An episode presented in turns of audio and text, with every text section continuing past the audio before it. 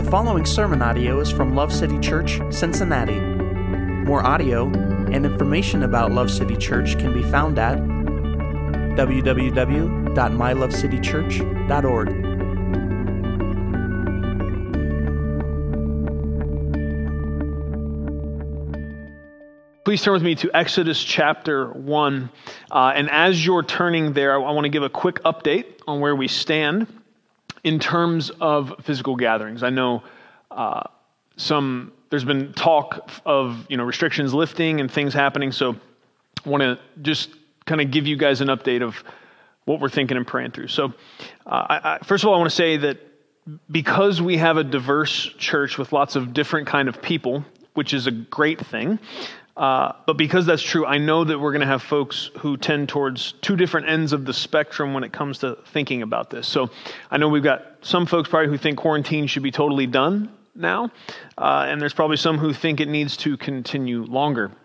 But the the the question here is not uh, how do we please people on either end of the spectrum. The question is how do we please the Lord, and uh, that's what we're after. Um, the reality here is, though, that, that, there is no easy answer. Uh, if you've paid attention at all, you know that information is conflicting, and it's, it's a really major task to sort through all of the guidance uh, given from both the federal and, and state level. But the answer to how we please the Lord in all of this is by making decisions out of faith and love and not out of fear. And so that's got to be our focus. That's our guidepost. So while we're, we're keeping in mind um, that we're going to keep doing our best to honor the governing authorities, which God has established, we also know that we answer to a higher authority than, than that. And so uh, we, we got to work through all that. We have to consider all it's it's a lot. There's a lot to think about. There's a lot to pray through. Uh, both the federal and state government have released plans for reopening. Uh, these plans work in phases, and the federal plan has fairly clear benchmarks for when it's safe to move forward. And so um, each phase, as we've seen it, has been based on 14 consistent days of a downward trend in cases of the virus. So here in Ohio, we are inching towards phase one, uh, but even at that, um, even if, if we hit that benchmark of phase one, we're supposed to keep everyone six feet apart. Uh, wearing masks is highly recommended, and it's, it's really difficult in a code compliant way to have children's discipleship.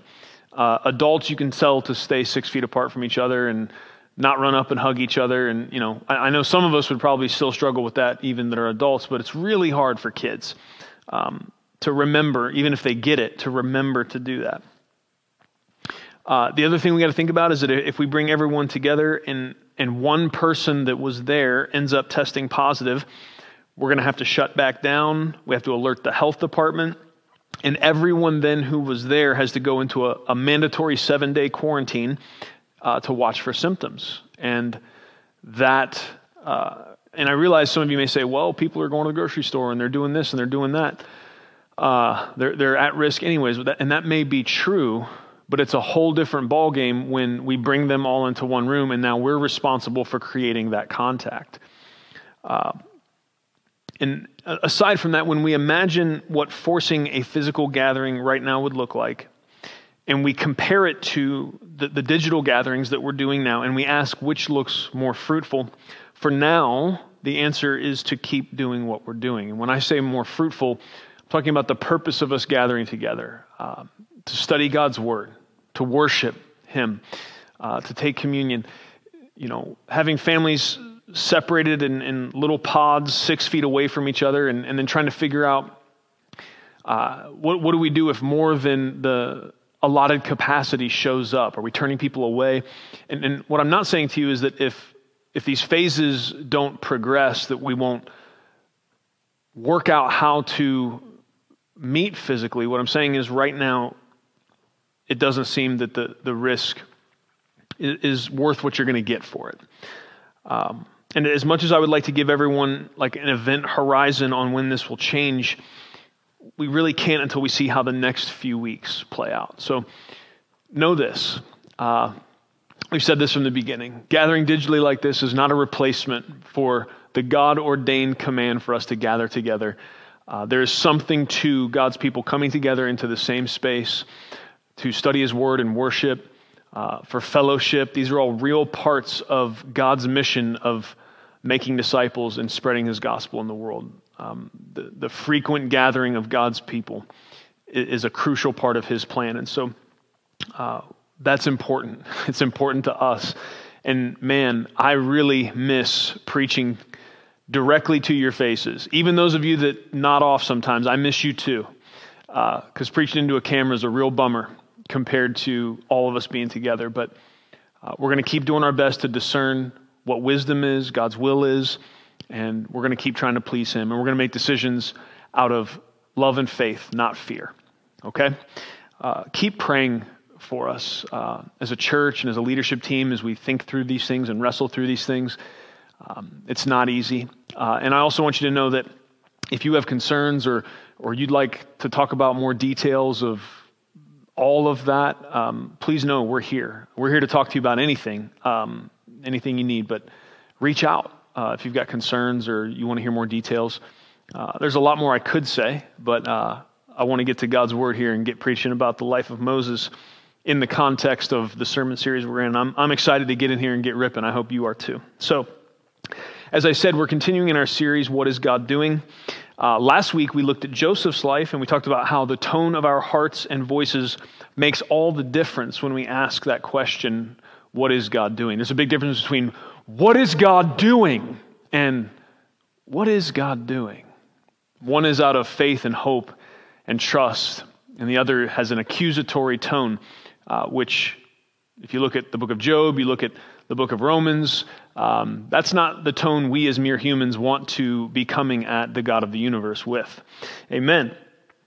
Uh, so this week, what we're going to do is look at the life of Moses. So we're going to read from Exodus 1 uh, and a little bit of, of 2, and that'll get us started. And then I'm going to summarize the next 17 chapters. Don't be scared. Uh, it won't be as long as that sounds, and uh, it's going to be awesome. So let's let's get cracking. I hope you found Exodus chapter 1. That's the second book of the Old Testament. And uh, we're going to be in chapter 1, verse 1. Read to chapter 2, verse 4. Okay? Now, these are the names of the sons of Israel who came to Egypt with Jacob. They came each one with his household Reuben, Simeon, Levi, and Judah, Issachar, Zebulun, and Benjamin. Dan and Naphtali, Gad and Asher, all the persons who came from the loins of Jacob were 70 in number. Isn't the Bible awesome? They came from the loins of Jacob. Man, that's great. Okay. All the persons who came from the loins of Jacob were 70 in number, but Joseph was already in Egypt. Joseph died and all his brothers and all that generation. But the sons of Israel were fruitful and increased greatly and multiplied and became exceedingly mighty, so that the land was filled with them. Now a new king arose in Egypt who did not know Joseph. He, he said to his people, Behold, the people of the sons of Israel are more and mightier than we. Come, let us deal wisely with them, or else they will multiply, and in the event of war they will also join themselves to those who hate us and fight against us and depart from the land. So they appointed taskmasters over them to afflict them with hard labor. And they built for Pharaoh storage cities, Pithom and Ramses. But the more they afflicted them, the more they multiplied and the more they spread out, so that they were in dread of the sons of Israel. The Egyptians compelled the sons of Israel to labor rigorously, and they made their lives bitter with hard labor, in mortar and bricks, and all kinds of labor in the field, all their labors which they rigorously imposed on them. Then the king of Egypt spoke to the Hebrew midwives, one of whom was named Shiphrah, and the other was named Puah. And he said, When you are helping the Hebrew women to give birth, and see them upon the birth stool, if it is a son, then you shall put him to death. But if it is a daughter, then she shall live. But the midwives feared God, did not do as the king of Egypt had commanded them, but let the boys live. So the king of Egypt called for the midwives and said to them, Why have you done this thing? And let the boys live. The midwives said to Pharaoh, Because the Hebrew women are not as the Egyptian women, for they are vigorous and give birth before the midwife can get to them. So God was good to the midwives, and the people multiplied, became very mighty. Because the midwives feared God, he established households for them. Then Pharaoh commanded all his people, saying, Every son who is born you are to cast into the Nile, and every daughter you are to keep alive. Now a man from the house of Levi went and married a daughter of Levi. The woman conceived and bore a son, and when she saw that he was beautiful, she hid him for three months. But when she could hide him no longer, she got him a wicker basket and covered it with tar and pitch. Then she put the child into it and set it among the reeds by the bank of the Nile. His sister stood at a distance to find out what would happen to him. Praise God for his word. Now, uh, in terms of bummer situations to be living in, I would put this at, at pretty close to the top of the heap. You understand what happens here? Moses' mother puts him in a basket and floats him into the Nile River as opposed to having to murder him by the command of the king of Egypt. This is the condition that they're living in. This is what's going on. Uh, you can imagine in a situation like this, it's not hard to imagine the children of Israel saying, What is God doing? as they're living under the command to, chill, to kill all of their male children. Uh, and as they were likely asking that question, what is God doing? It, it turns out, as is always the answer, the answer is He was doing a lot. He was moving, He was working on behalf of His people, as He always is. So, as I told you, I'm going to I'm going to lay out for you now the, kind of tracking along Moses' life for the next 17 chapters. It'll take us up through Exodus 19. So she puts the basket into the Nile, and uh, what happens is Pharaoh's daughter comes down to the Nile to bathe. She finds the child, and it says she opens up the, the basket, and he's crying, and, and her heart goes out to him. And so she sends one of her maids to go find um, a Hebrew uh, a Hebrew nurse to take care of the child. Well, wouldn't you know it, the nurse they grab is actually Moses' mother. So Moses ends up getting to nurse and take care of Moses on behalf of Pharaoh's daughter, who, once he was of age, took him into her home and adopted him. And so he's raised in the house of Pharaoh, raised with their education standards. And a lot of the fact that Moses was raised in the house of Pharaoh probably had to do with there was, there was elements of that that trained him and were crucial parts of how it is he was able to do what it is God called him to do later. Now, as Moses grows in age, becomes a young man, uh, the Bible says that one day he encounters a, a Egyptian abusing some Hebrews, and he kind of the Bible says he looks around, makes sure no one's looking, and he kills the Egyptian. It says that he hides him in the sand. And then the next day, he walks up to a couple Hebrews who are fighting with each other. And he says, Guys, why are you fighting with each other? And their response is, Well, who's made you king and judge over us? Are you going to kill us like you killed that Egyptian? And Moses is like, Oh, snap. I didn't think anybody saw that. So basically, the Bible says he reasons, okay, and everybody knows what's going on. And so he flees and he, and he runs away and he goes to a place called Midian. And in Midian, there's a man who has seven daughters. And it says that uh, basically Moses ends up at, sitting at this well, and, and these seven daughters come out and they're trying to get water for their father's flocks. And uh, the Bible says some shepherds kind of are chasing them away from the water. And uh, it doesn't specifically say what happens, it just says that Moses stands up for them and, and helps water their flocks. I, I kind of imagine it, I guess I guess Moses is kind of brick. I, I am, either he stood up and flexed out on these guys and they just decided they didn't want to fight him, or he put his hands on him. I don't know. They didn't. They don't say. But basically, the shepherds backed off and uh, let let the water be taken by the daughters. So daughters go back and tell their dad. He's like, "How'd you get back so quick?" I don't know if every day they were running from the shepherds, you know, or whatever his expectation was, but they say, "Well, this guy helped us. This an Egyptian helped us," and the dad's like, well, why didn't you invite him over for food? So in Moses comes. Basically, this guy ends up hiring him, and also uh, Moses marries one of his daughters, Zipporah. Okay, so uh, he's now he, he stays there and, and becomes uh, basically a, a, shepherd for this man, and so he's taking care of his flocks. Uh, also, uh, a part of his training, and he's he's in Midian for about forty years as a shepherd. Very interesting to see how this is playing out. Especially if you know the story of Moses, you can probably already understand how some of this is already making sense. That in all of this, seeming like he's had to run from everything he knew and he's in this foreign land and seems like it's there's all this bad fortune you can see how God was lining things up. And so one day he's out there and he's tending those flocks. And uh, Bible says he, he notices this bush that's on fire, but it's not being consumed. And uh, he turns aside to see what's going on. And uh, Bible says that God speaks to Moses out of that bush. And he basically tells him, I've heard the cry of my people. I've heard uh, the fact they're, they're groaning and, and the abuse that they're under in Egypt. And I'm, I'm sending you to tell Pharaoh to let my people go to come and worship me.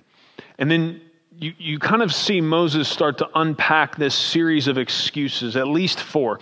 The first thing he says right off the bat, which seems very humble, uh, his response to God as, as he tells him out of this burning bush that you're going to be the mouthpiece I send to tell Pharaoh to let my people go. His first question is, Well, who am I?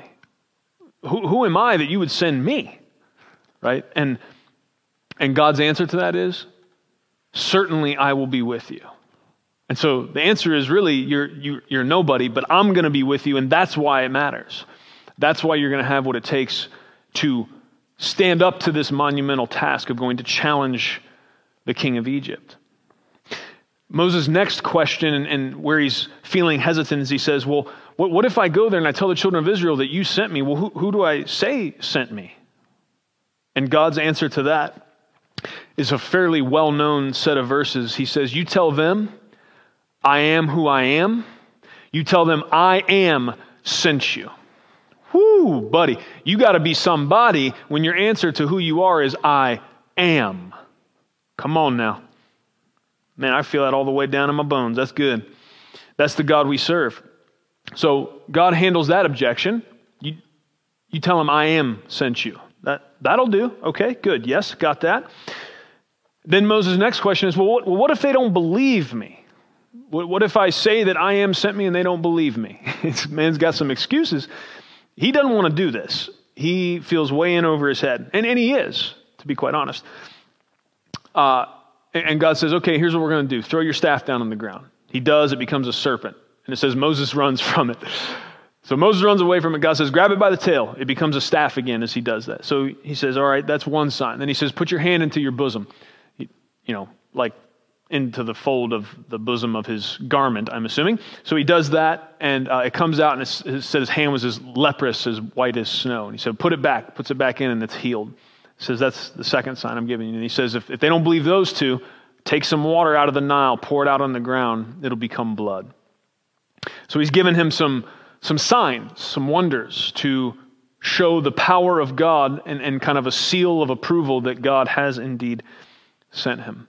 And even after all of this, after serpents and leper hands and, and all of this happening, and God answering all his questions, he's got one last objection. He says to God, why, why are you sending me? I'm slow of speech. I don't talk good, right? This is Moses' last ditch attempt. Like, all the rest of the stuff hasn't worked, but maybe the fact that he's slow of speech, God's going to say, Oh, you know what? You're right. I meant the burning bush was meant for another shepherd that was going to come along later, right? I mean, what is Moses thinking? But this is what he does. So, God, I'm slow of speech. I'm, I'm scared to go try to be the one talking to Pharaoh for you. And God's answer to him in that is, Did I not make the mouth? Here's, here's what you need to know I will teach you what to say. Now, God does give a concession in allowing him to also have Aaron as a companion. Uh, and Aaron apparently does talk good. And uh, so they end up going together. Uh, and I think that just partially shows like the mercy of God that, you know, by the time, the Bible says, by the time Moses was saying, well, you know, I don't talk real good. I don't know if I should do this. It's, it gives the idea that God was getting a little frustrated at this point. But even in the midst of that, he grants him the ability to take Aaron with him uh, as a help. And so I think that shows a lot of the father heart of God. And, and, and, when you think about these excuses, these four big excuses where Moses is trying to get out of this assignment, this mission that God has given him, while speaking out of a burning bush that's not being consumed, by the way, but as Moses keeps trying to wiggle out of this, really those excuses, they all kind of amount to him asking, God, what are you doing? God, what are you doing with, with me? Why, why me? What are you doing here? And really, part of what we see in this, God was dealing with Moses and showing him something, but he's also having had this be recorded in the scriptures so that we see it and know it as well. God is showing him that he likes to use people to accomplish things that they can't accomplish in their own strength. God thoroughly enjoys and does often take people who no one else would have thought is the right person for the job and empower them by His grace and His strength to do something they would not be able to do on their own. Because that helps us stay out of our perennial foolishness and, and the propensity and tendency that we have to take credit ourselves. If God always lets us just stay in the wheelhouse of what we feel comfortable with or what we desire or what we feel we're gifted and, and, and talented at or we have strengths at, then it's very easy for us to dismiss Him and think we've done it on our own, forgetting that whatever those gifts and talents are, also the very breath in our lungs, by the way, all are gifts that belong to Him, anyways.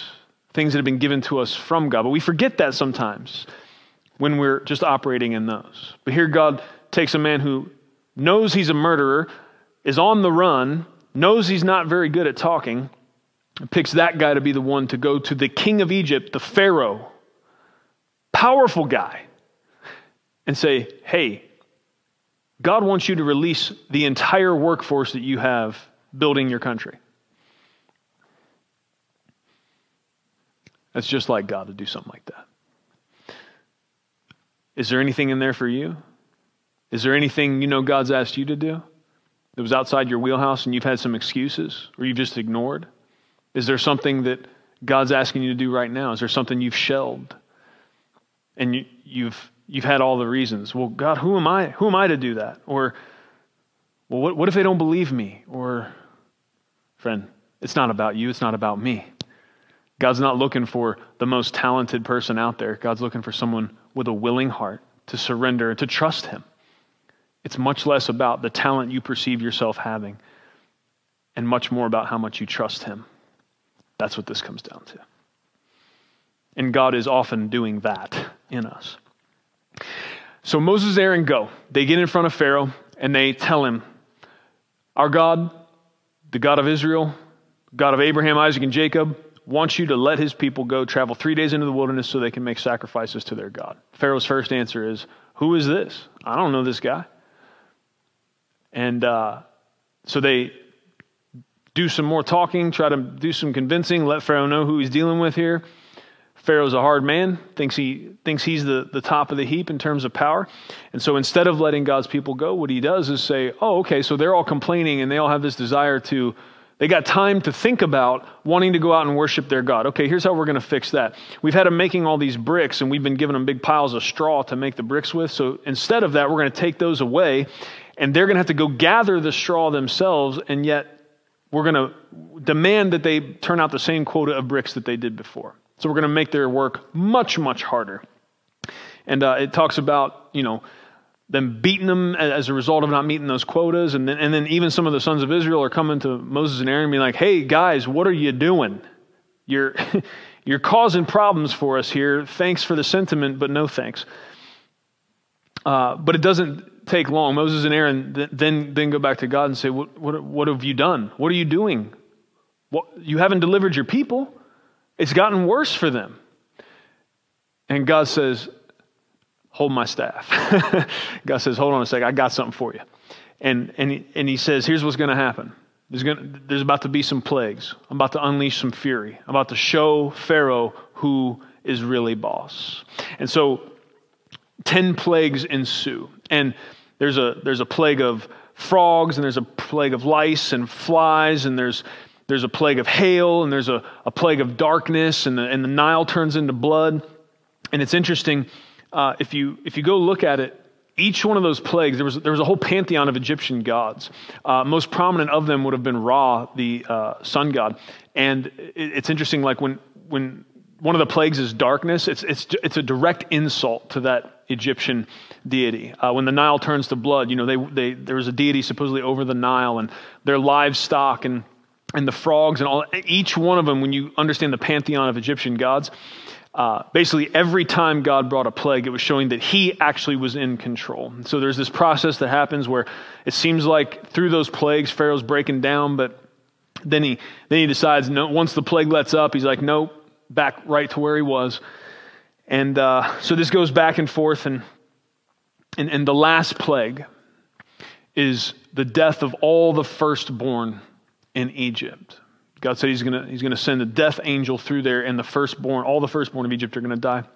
And he tells his people that what they need to do is to sacrifice a lamb and take the blood of that and take it and put it over the doorpost of their home. And as that death angel passed through the country executing that last plague, it would pass over them and that they would not be harmed. And so the Bible talks about a great wailing in Egypt the night that that happened. And, and this plague finally did break the heart of Pharaoh. And exactly what God said happened that not only did they tell the Hebrews to go, but they sent them with all kinds of plunder. Just here, take all this stuff and go, get away from us, as they wept over the loss of the firstborn in all of their country. Uh, it's very interesting, though, that even something that monumental, even something that shook them to that deep of their core, Pharaoh changes his mind again. And so, as, as the Hebrews are, are leaving and they're running out of Egypt, Pharaoh then pursues and he's coming up behind them.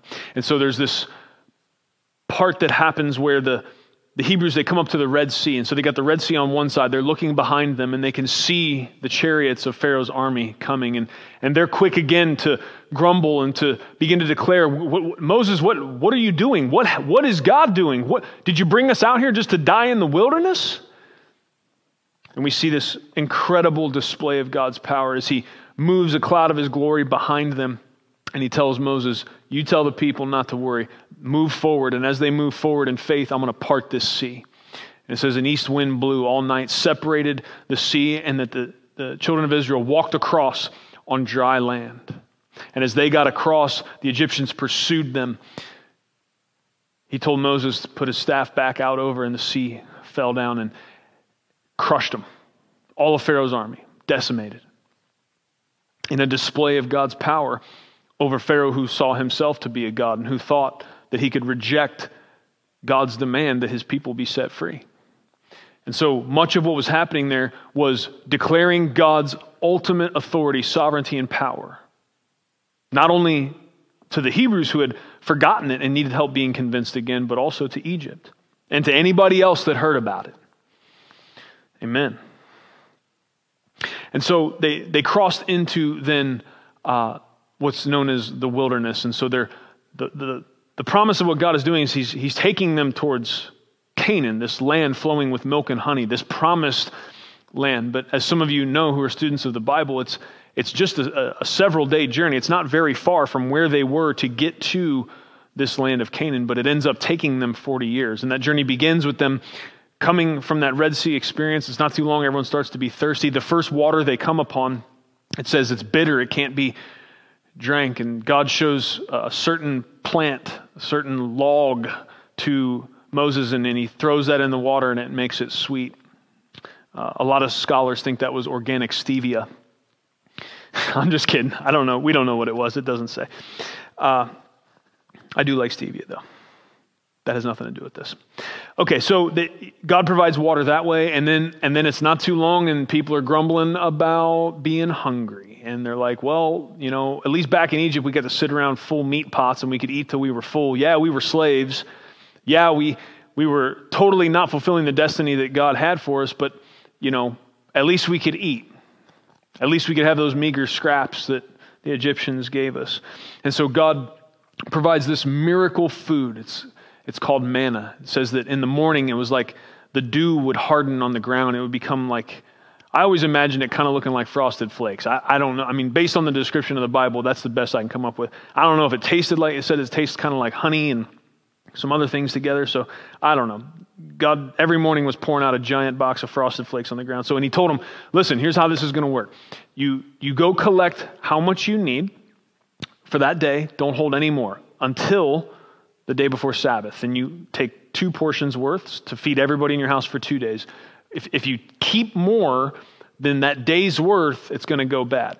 And let, us pop quiz, Bible quiz right now. Let's see, everyone, pay. If you fell asleep on me, I'm asking you a question. What do you think happened when God said, only collect enough for that day? And, and there'll be new every day, but you only take enough for that day. Do you think everybody listened to that? Yes or no? I'll give you three guesses. You got to get it right if you got three guesses. It's a yes or no.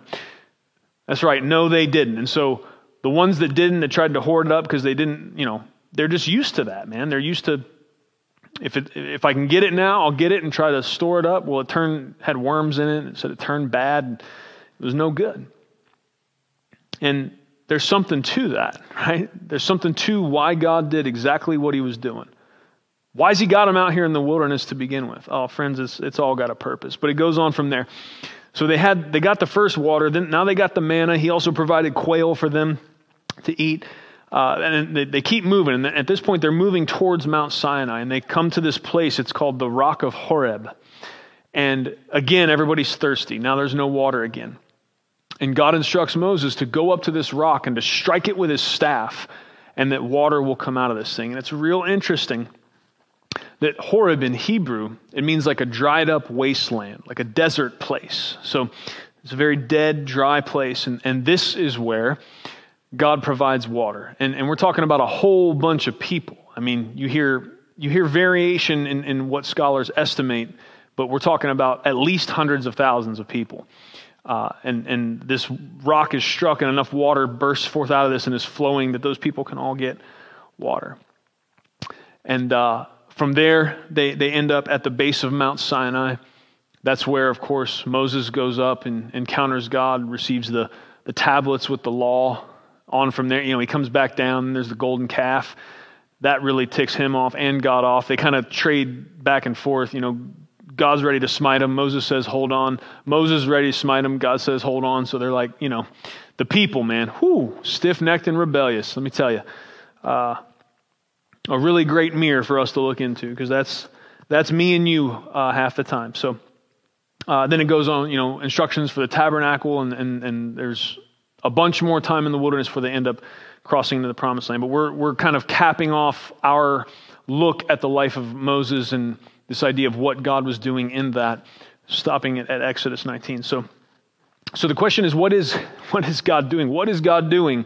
Taking them out of Egypt and, and taking them through the Red Sea and providing manna for them in this kind of daily provisional way. What is He doing by not leading them to uh, a place where they can just gather the water themselves, but where God has to provide this water out of this rock of Horeb.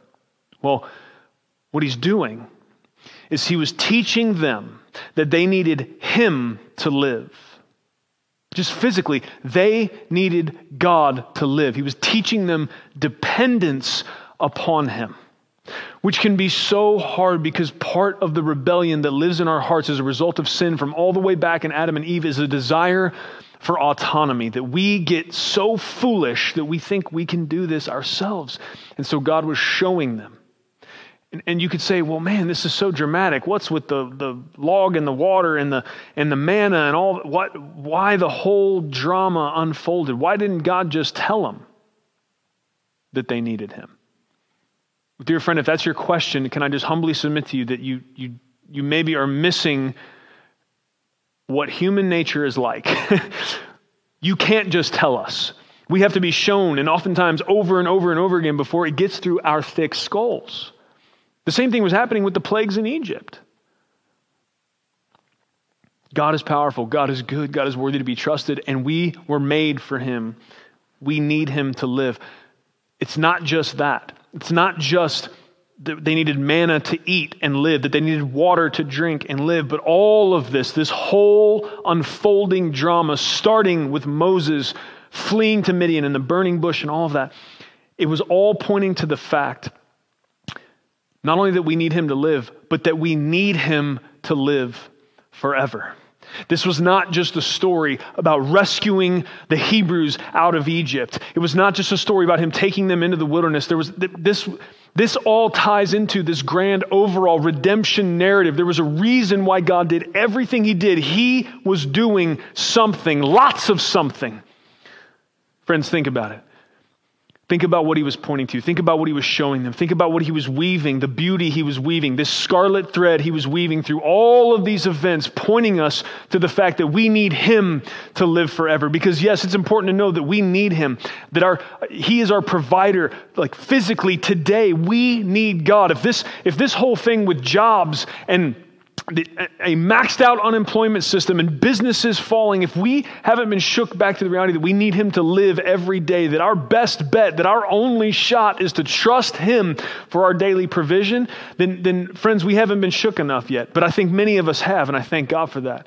But more important than that is this, is this undertone that's, that's coming through this whole thing that we need Him to live forever, that we can't be good and righteous on our own, that we can't save ourselves, that eternity belongs to Him, and that He is the one we have to cling to in order to see that. Think about it. The, the, the last plague, with the instructions to take that lamb, to sacrifice a lamb, this is, this is thousands of years before much of the messianic prophecies had even come forward. This is one of the clearest pointing forwards, forward pointing clues to what God is doing as he's unfolding his plan of redemption. Kill that lamb and spread the blood over the doorpost, and death will pass over you.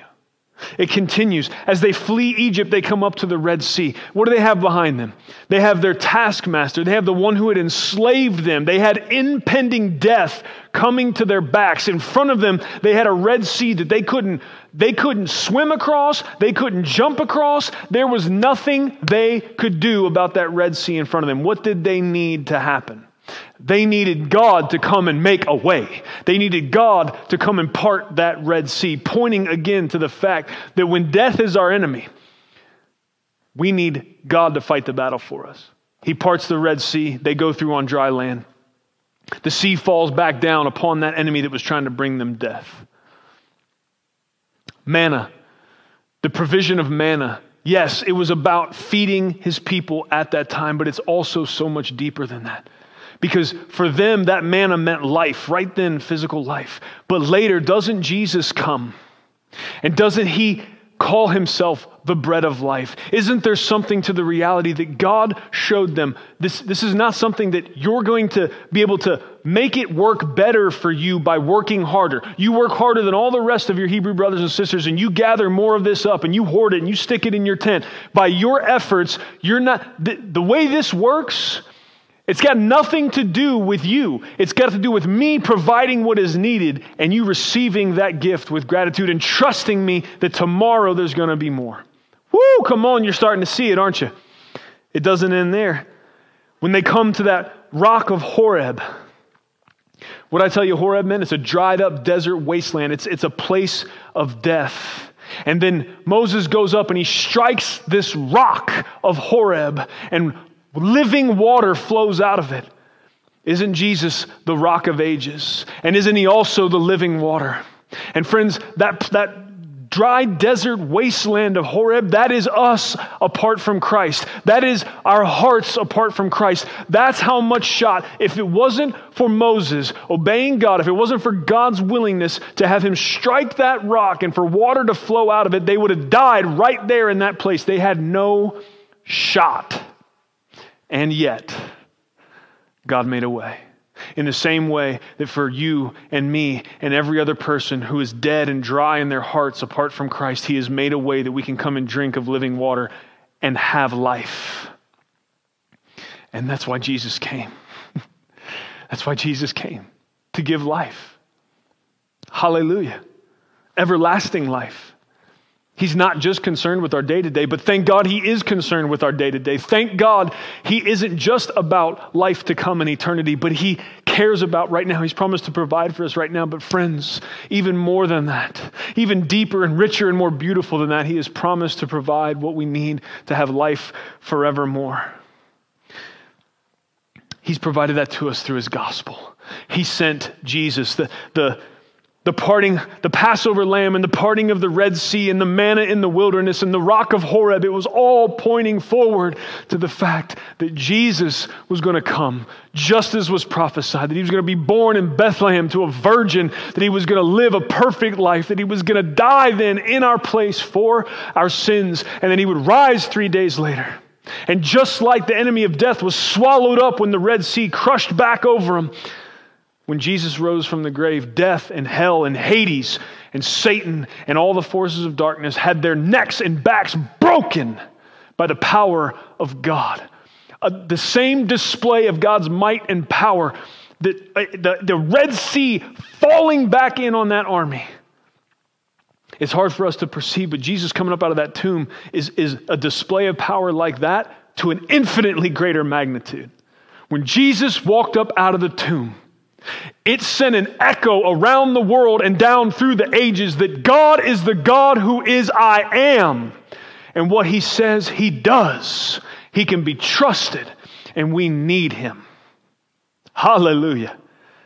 Amen. The gospel is this that we are dead, that we have the same shot those children of Israel had in the desert. Apart from him, we are going to die. Apart from him, we can do nothing. It's not about us going out and making manna ourselves or gathering more for ourselves. We live by his provision. It's, it's true physically, and friends, it's true when it comes to salvation and eternal life. This is all about the power of God. And much of what the scriptures is doing, much of what the story of redemption being recorded for us and then unfolding before our eyes from Genesis to Revelation is to bring us to this conclusion. You ready? I need God. I need Him. I can't do this without Him. I am not good. I am not righteous. I am not I have not what it takes to live now or for eternity aside from Him. We need Him. We were made for Him. That's the, that's the issue here. Maybe, maybe if we were made for some other purpose, it would, it would make sense to think we can do this without God. But, friends, we were made for Him, for His purpose, for fellowship with Him. To be separated from Him is to be separated from the very source of life for us as humans.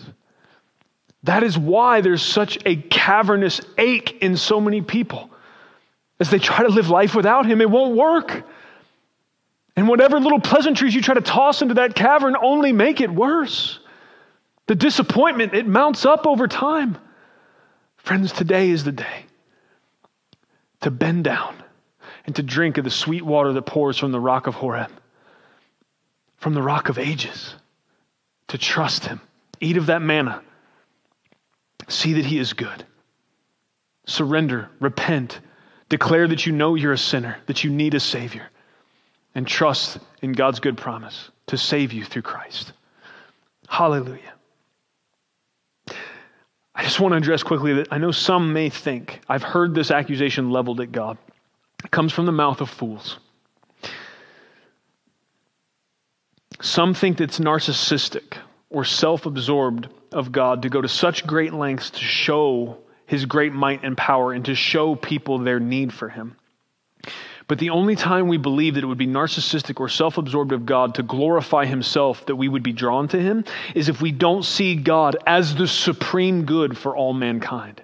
When we understand that God is the supreme good, that God is our purpose and our destiny, that being connected to Him, that being with Him is what we were made for, and the only place we're going to find any type of joy, peace, fulfillment, where we're going to be able to actually touch the reality of, of love divine that we were created for that if that is our purpose and that is the greatest good for all mankind then it is the most loving thing that god could possibly do to glorify himself and make himself known and show his great might and power that we may be drawn to him. It's not that god is insecure and, and is showing off so that people think he's cool. Listen, when you're the one who says, let there be light and there is light, you're not worried about people's opinions. That's not what's going on here. What's going on here is we have a God of such supreme, incredible love for us that he will do all that is necessary to catch our attention. He'll light a bush on fire and it won't be consumed. He will draw an entire nation's worth of people out of a country. He will send plagues. He will part Red Seas. He will bring manna he will strike, he will have his servants strike a rock and have thousands of gallons of water pour out of it for his people to be able to drink. He will send a Savior to be born of a virgin to rock the entire world and change it forever to show us how good and powerful and mighty He is and how worthy He is of our worship, so that our hearts and our minds would be drawn towards Him. And all of it is a great act of love. Because when our eyes turn to Him and our hearts bow before Him, we find ourselves in the place that we were created to be. We find ourselves in the place where that aching, cavernous hole in our hearts no longer consumes us. We can have peace. And we can know that we're home.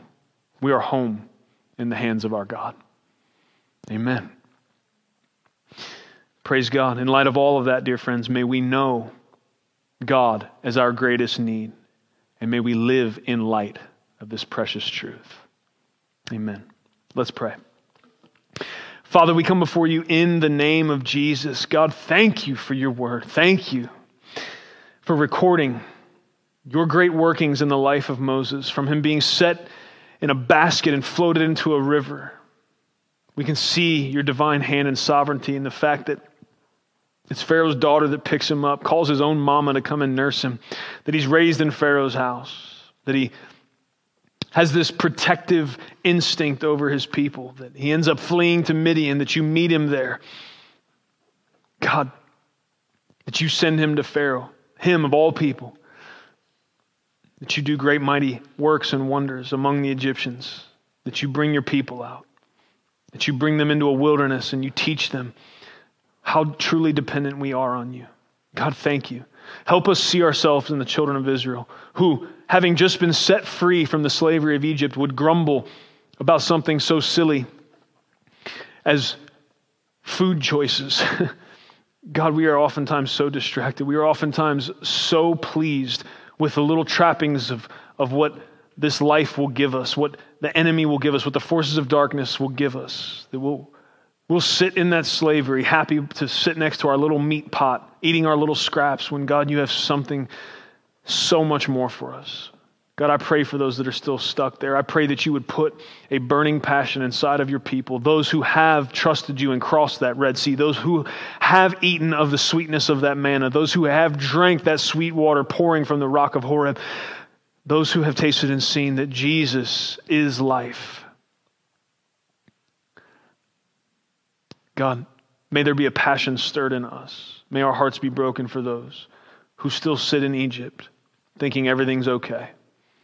Yeah, they don't, they don't like how hard life is, but they don't even have a vision for what it could be to live with you and for you, to taste and to, to drink and to experience your provision. God, thank you. Thank you. Not only do you care about eternity, not only is there beautiful foreshadowing of all you intended to do throughout this account with Moses. But I thank you that you do care about our daily bread. You care about providing for your children, that you know what we have need of, and you've promised to provide that. God, help us. There is a lot of temptation for many of us to doubt that, to forget that, to wring our hands, to be anxious. God, please continue to show yourself faithful. Continue to do things we would never expect. Continue, God, just to rest upon us in the might of your Holy Spirit. Remind us of all the times you've been faithful just thus far. In your word, all the faithfulness you've shown to the promises of your word, the times you've been faithful to us in our own lives. God, please help us be a people not to let, let loose easily, to, to release our grip from the memory of all the times you've been good to us and faithful to us, and you've spoken to us, and you've you've provided, God. There's so many times that you've been so, so faithful. May we remember those and apply the faith that comes from those to the situations we're in front of right now and the ones that are in front of us. God, we do love you and we do trust you. And God, help us, help us in this time to keep asking, what are you doing? With curiosity and excitement at the answer knowing that you are working for the good of those that love you and are called according to your purpose. Please don't let that become cliche to us, God, because it is so wonderful. What a precious promise. We love you. Thank you that you loved us first. It's in Jesus' name we pray. Amen. Thank you for listening to audio from Love City Church, located in Cincinnati, Ohio. Feel free to make copies of this message to give to others but please do not charge for those copies or alter the content in any way without permission. To give or find out more about Love City Church, visit www.mylovecitychurch.org.